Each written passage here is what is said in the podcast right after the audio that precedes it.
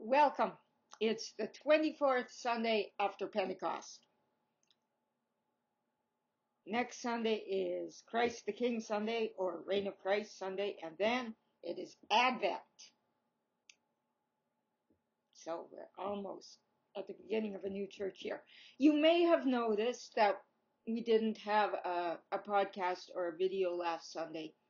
Apologies for that, but there was a massive blizzard, as people who live in Saskatchewan know, and I just didn't have access to the internet for most of the week. But barring any more blizzards like that, we should be up every Sunday. Thank you for being here. Our, our opening hymn is Holy, Holy, Holy.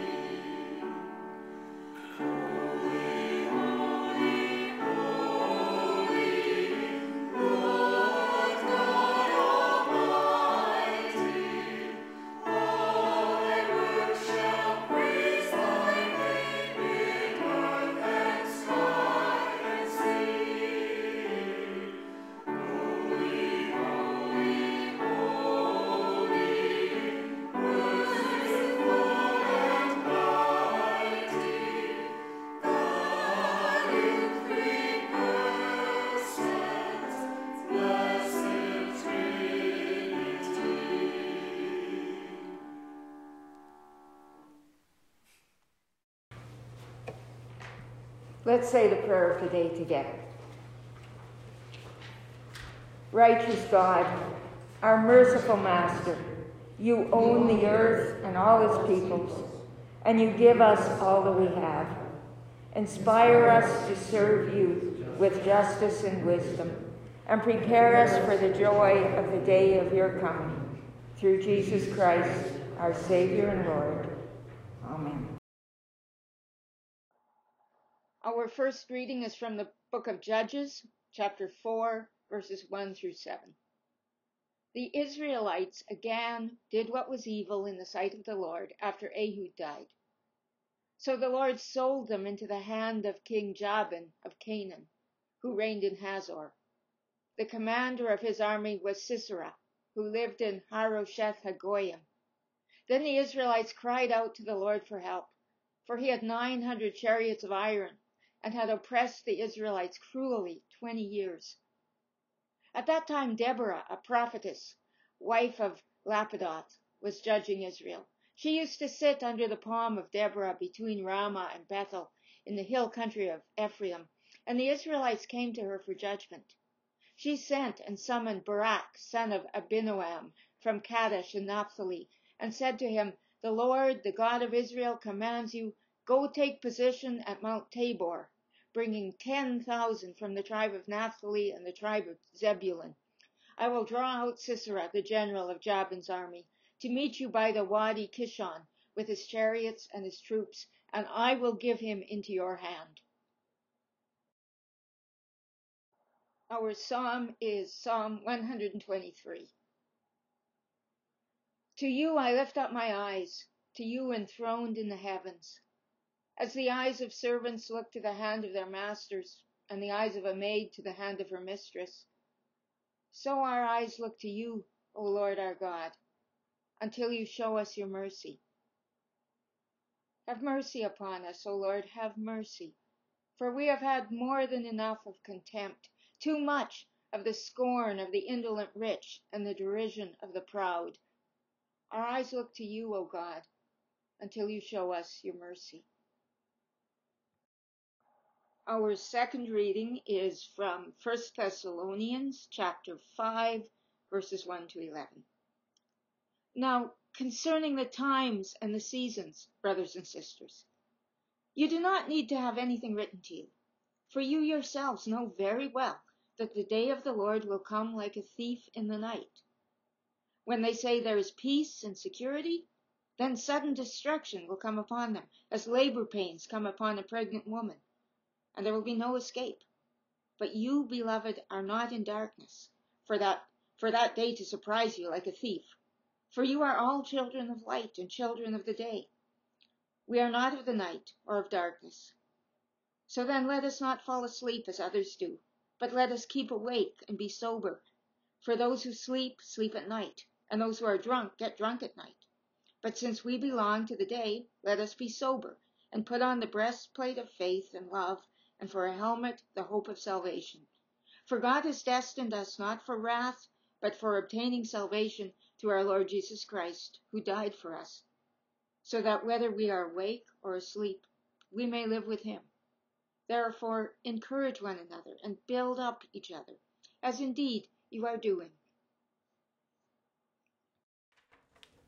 The Holy Gospel according to Matthew. For it is as if a man going on a journey summoned his slaves and entrusted his property to them.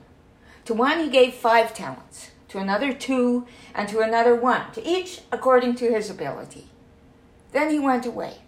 The one who had received the five talents went off at once and traded with them and made five more talents. In the same way, the one who had the two talents made two more talents. But the one who had received the one talent went off and dug a hole in the ground and hid his master's money. After a long time, the master of those slaves came and settled accounts with him. Then the one who had received the five talents came forward, bringing the five more talents, saying, Master, you handed over to me five talents. See, I have made five more talents. His master said to him, Well done, good and trustworthy slave. You have been trustworthy in a few things. I will put you in charge of many things. Enter into the joy of your master. And the one with the two talents also came forward, saying, Master, you handed over to me two talents. See, I have made two more talents. His master said to him, Well done, good and trustworthy slave. You have been trustworthy in a few things. I will put you in charge of many things. Enter into the joy of your master. Then the one who had received the one talent also came forward, saying, Master, I knew that you were a harsh man, reaping where you did not sow and gathering where you did not scatter seed. So I was afraid, and I went and hid your talent in the ground. Here you have what is yours. But his master replied, You wicked and lazy slave, you knew, did you, that I reap where I did not sow and gather where I did not scatter? Then you ought to have invested my money with the bankers, and on my return I would have received what was my own with interest. So take the talent from him and give it to the one with the ten talents. For to all those who have, more will be given, and they will have an abundance. But from those who have nothing, even what they have will be taken away. As for this worthless slave, throw him into the outer darkness, where there will be weeping and gnashing of teeth. The Gospel of the Lord.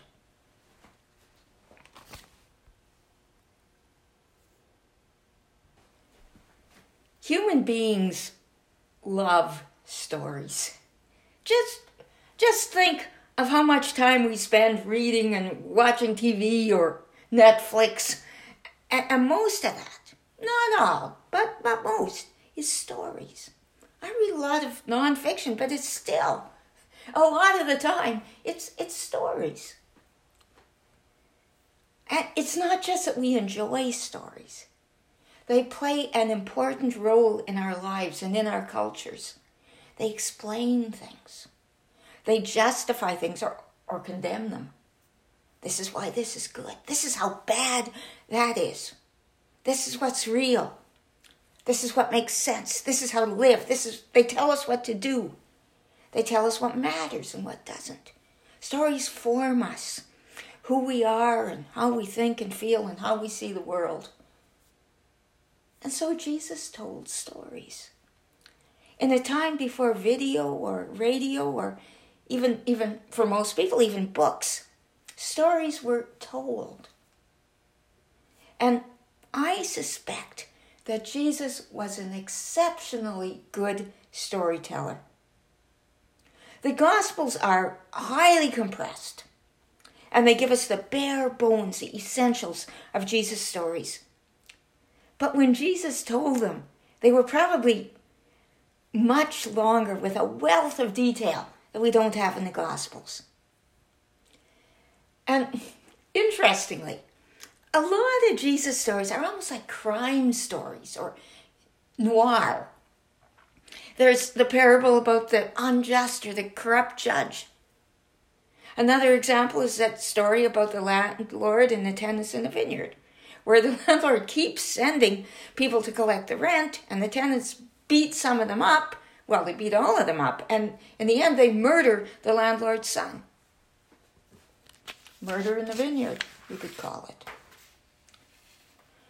And then there's this very short story that comes shortly before the gospel reading for today. If the owner of the house had known in what part of the night the thief was coming, he would have stayed awake and he would not have let his house be broken into. I imagine these stories were quite gripping, and I think they rang true. It's an ambiguous world. There's, there's evil as well as good, and they're often mixed up together. It was and it is for most people, for most people, a harsh world. Violence and debt and injustice and desperate poverty and fear, these stories describe a world people knew all too well. And they had a kind of shock value, especially since they often end with a surprising twist they're meant to jolt us into seeing God and the world and ourselves in new ways. Jesus' stories weren't just engaging and interesting, they were powerful. They made people think. Sometimes they made people angry. For some, they were life changing. But we have to be careful how we interpret them. In the story about the unjust judge, Jesus isn't saying it's good to have unjust judges or, or that God is like an unjust judge. It's a story about prayer and persistence. The story about the thief in the night doesn't mean burglary is a fine thing or that we should all have good security systems or bar the door against the Son of Man. It's about being ready for the coming of the Lord. And likewise, this is not a story about economics or capitalism or slavery. Well, what is it about them? I don't think anyone knows for sure or completely. This is a difficult parable. At least it is difficult for us. But there are two features of the story that might help. First, there's a, the talents. Our word talent is derived from a certain interpretation of this parable. But the Greek word used in the gospel is it's a money word. Like a dollar or pound. Except that the talent was worth a lot more than a dollar. It was an enormous amount of money. About what a person would earn in 15 or 20 years. So so the one who gets just one talent is entrusted with an amount it would take maybe 20 years to earn, you know, assuming you never spent any of it. And the slave who is given five talents is given an amount approximately equivalent to what someone would earn in 75 to 100 years. This is an exceedingly rich man, and, and the wealth, his wealth, that he entrusts to his slaves is just way over the top incredible. That's the first thing. The second thing is what the third slave says Master, I knew that you were a harsh man, reaping where you did not sow and gathering where you did not scatter seed, so I was afraid, and, and I went and hid your talent in the ground. That's the difference between the first two slaves and the third. The third fears the master. He believes that the master is unjust, not good, not compassionate, not slow to anger, and abounding in steadfast love and mercy. You might say, well, what about throw him into outer darkness where there will be weeping and gnashing of teeth? That kind of sounds like he has reason to be afraid. And and here's a question the story raises but doesn't answer. It's a question the story leaves with us. What if the third slave had taken the money and gone into the world with it and tried to do something with it, make it grow, do his master's work, and lost it? What if he failed? If the master is, is Jesus, then Jesus is merciful. Jesus forgives. He knows our weakness. Failing is not the issue. The issue is knowing and trusting and loving God in Jesus. The issue is faith. And the third slave, I think, has chosen the darkness because not trusting God, not loving God and our neighbors, that's where that leads to darkness and grief. But faith and love and trust, that leads to life and joy.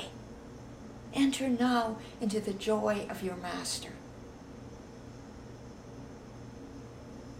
God has given us great gifts a share in God's abundance and richness, a share in God's life and God's work. God loves and trusts us. God takes a huge risk on us. And, and the way to live, the way to life, is to love and trust God in return, to risk everything in response. We're bound to make mistakes, but we know and we trust we'll be forgiven. The problem isn't getting it wrong. The problem is not knowing and loving and trusting God. This story is an invitation to risk everything on God's love, to live courageously, passionately, fiercely, and lovingly, the way Jesus did. If you want to become my followers, Jesus said, deny yourselves and take up your cross and follow me.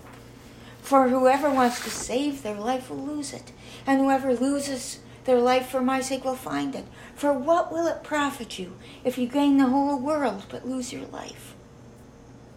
That's the kind of risk and profit Jesus is talking about. It feels like a risk to us because of our limitations. But we believe and we trust that Jesus showed us who God is. And that, as we heard in the second reading, Jesus died for us so that we may live with him. Amen. Let's confess our faith. I believe in God, the Father Almighty, creator of heaven and earth. I believe in Jesus Christ, God's only Son, our Lord, who was conceived by the Holy Spirit, born of the Virgin Mary, suffered under Pontius Pilate, was crucified, died, and was buried.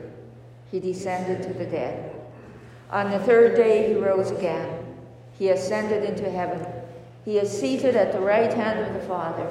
and he will come to judge the living and the dead. I believe in the Holy Spirit, the Holy Catholic Church, the communion of saints, the forgiveness of sins, the resurrection of the body, and the life everlasting. Amen. Clinging to the promise of abundant life and resurrection, let us pray for the church, the world, and all of God's creation. Each petition will end with the words, Lord, in your mercy, and the response is, Hear our prayer. Everlasting God, help us to be awake and ready. Deliver us from every fear and distraction, that we may be found faithful on the day of the Lord. Lord, in your mercy, hear our prayer. Ruler of the universe, keep us faithful in our stewardship of your creation. Help us to trust you and to be trustworthy in all things. Lord, in your mercy, hear our prayer. God of all mercy, defend the weak, the sick, and those in any need, in particular those we name before you. And we pray, we pray also for everyone who's watching or listening to this service, and all, all those who who they want to pray for. Deliver them from their distress and restore them to sing your praises. Hear us, O God. Sorry, Lord, in your mercy, hear our prayer. O God, the strength of those who hope in you. Deliver us from every fear. Shine the light of your love into our lives that we might build each other up. Lord, in your mercy, hear our prayer. God, giver of all life, raise us from every grief. Meet us with your merciful embrace and bear us along in the hope of your salvation. Lord, in your mercy, hear our prayer. Receive these our prayers, O God, and give us all we need for this day and the days to come. Through Jesus Christ our Lord. Amen. May God save you from all that would harm you. May Christ Jesus heal you and raise you up. And may the Holy Spirit anoint you and give you peace. Amen.